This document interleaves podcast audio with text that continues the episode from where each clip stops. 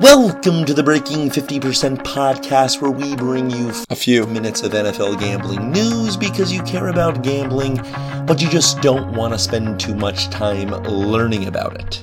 Trash cover of the week. Browns plus six and a half over the Titans. It was a few short weeks ago when everyone seemed to be laughing at the Browns or feeling pity for the Browns because the Browns never have a good quarterback and they could have had Carson Wentz. And Wentz is going to be a Hall of Famer. Oh, how can they live with themselves? Now the question should be if we're applying this same terribly myopic thinking how can the Eagles live with themselves when they could have had Cody Kessler? Cody Kessler is the quarterback from USC that the Browns chose in this year's third round. A quarterback who has put up very similar numbers to that Hall of Fame bound Carson Wentz, a quarterback who wouldn't have forced the Eagles to trade their first round pick, their third round pick, their fourth round pick, their first round pick in 2017, and their second round pick in 2018. A quarterback who has done something that not even Carson Wentz has been able to accomplish this season.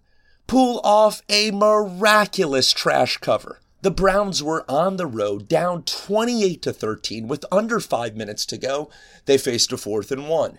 Kessler under pressure, rolls out all the way to the left, throws back all the way to the right. Terrelle Pryor makes a ridiculous catch over two defenders. Later in the drive, they'd convert a fourth and five in less ridiculous fashion. They score a touchdown, but that's fine. The line's six and a half. It's only 28 19. And they recover an onside kick. Then, after taking a sack to make it second and 20 at the Titans 30, they get a horse collar penalty. Automatic first down. And keep in mind that the game is almost entirely over. It's a two possession game. There's less than 30 seconds to go. They'd have to score a touchdown, recover another onside kick, complete a Hail Mary because there probably wouldn't even be time to set up for a field goal. But realities like that are of no concern to Cody Kessler. Cody Kessler cares about trash covers, and with 27 seconds left on third and one, Duke Johnson up the middle 28 26. Least favorite comment of the week. Cam Newton needs to become a smarter runner. Nobody's doubting that it comes from a good place. You've got a friend, he or she is a little overweight, and you suggest diet and exercise, or maybe behind the person's back. You talk about how easy it would be to lose that weight. All you got to do is diet and exercise. It's just a little bit of discipline and diet and exercise. Next time, before dispensing this advice as if it's some sort of revelation, consider this. Nobody cares more about losing weight than the person who is overweight.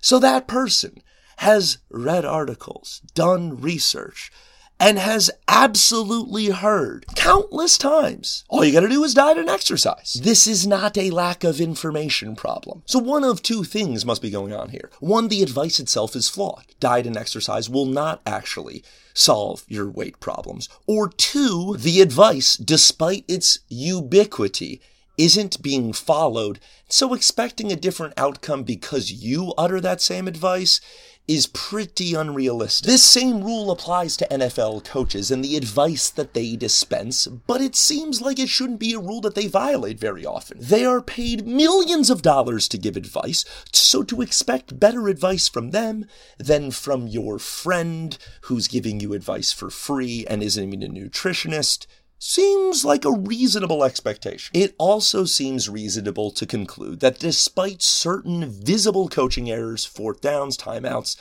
these coaches are very smart. They've made it to the top of an extremely competitive industry. Much of what they do is behind the scenes. We have no idea what's going on in practices, in game planning sessions, in weight rooms, and all of that contributes far more to what happens on Sundays than the 60 minutes you are able to kind of see. But that reasonable conclusion is hard to maintain when ex NFL head coaches like Herman Edwards give the most unbelievably basic and terrible advice when asked what Cam Newton needs to do to protect himself. Hey, he's just got to become a smarter runner. Really? Like, since he's been eight, someone has been telling him that. Could you give us some more specifics, Herm? Uh, I mean, you just got to be smarter.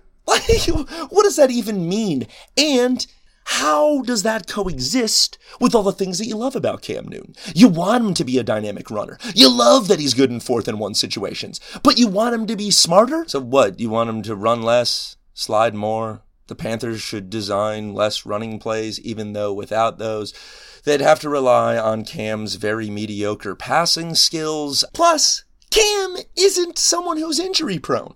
And you can try to apply the rules that have happened to all the other quarterbacks that no one can run all the time. But then you can't tell me that Cam is unlike anyone we've ever seen. He's like Superman at the quarterback position. There's been 86 games he could have started in his NFL career. He started 83 of them. This is the problem with banal advice.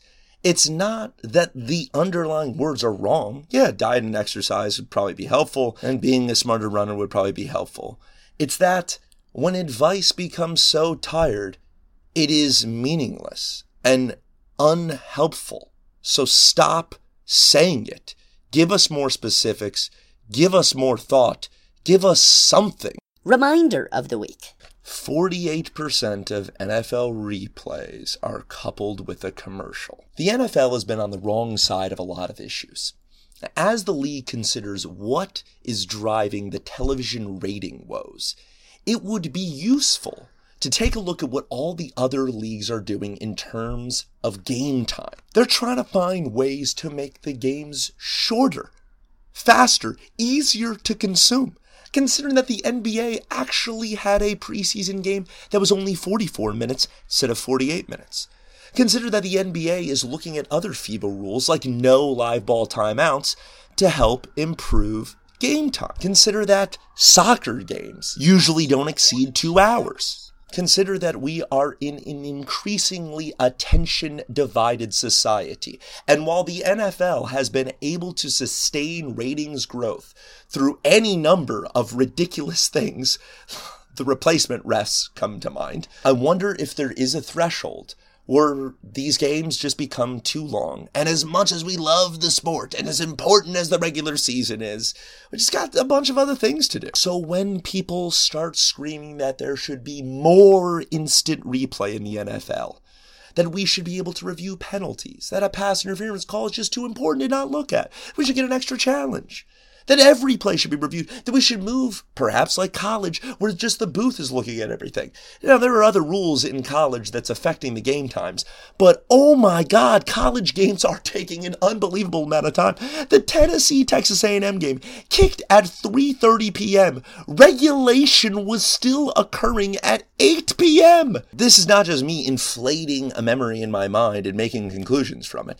In 2008, there were 88 three-hour and 30-minute college college games. There were 201 in 2015. There were also 18 four hour games in 2015 and only four in 2008. And while the NFL has not yet reached these numbers, it's only at about three hours and 10 minutes per game. Just think that each extra replay means a commercial break about half the time, which means two more minutes where you are not watching anyone play football. And when people playing football only constitutes 11 minutes of the broadcast to begin with, making it a smaller percentage of a longer broadcast doesn't seem like a winning formula.